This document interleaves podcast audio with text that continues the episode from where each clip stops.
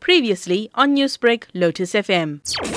Now, uh, it was most interesting during lockdown. A colleague of mine, Ursula Brown, and me were doing some research, and I came across a friend who is in London, a long term acquaintance, who is basically the outreach coordinator for the International Cities of Peace.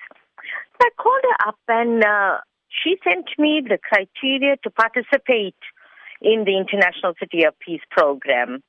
We presented a, progr- a proposal which included events staged by alliance partners in Pietermaritzburg, like uh, Project Gateway, where the old prison is, the Gandhi Memorial Committee, the Arya Samaj Manaya Hall, and the Mandela Capture Site. You did speak about the historical significance of Pietermaritzburg, but what would you say in particular about your city garnered this sort of response?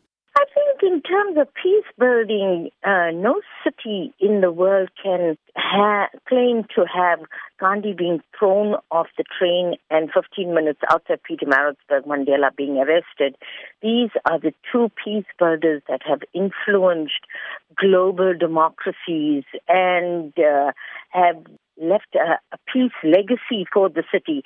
So, well, the Foundation City for Democracy, and it uh, talks to the challenges we are currently having at the moment with the COVID issues.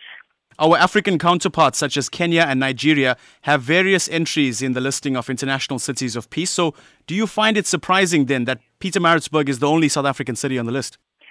Absolutely. I was totally surprised that uh, Pietermaritzburg or any other city in South Africa was not considered till now. Uh, it's perhaps it's an oversight uh, on that people haven't communicated the history and their legacies to the organization. Be that as it may, at least uh, now Pietermaritzburg has been selected as the first peace city, and we hope that uh, other cities in the country would follow.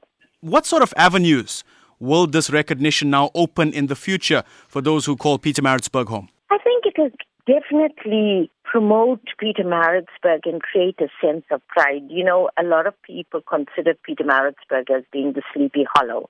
Somehow the people seem to have sometimes taken their cue from it, but a lot of people will become very proactive and they will, it will instill a sense of pride and citizenship and focus on growing and supporting and developing Pietermaritzburg.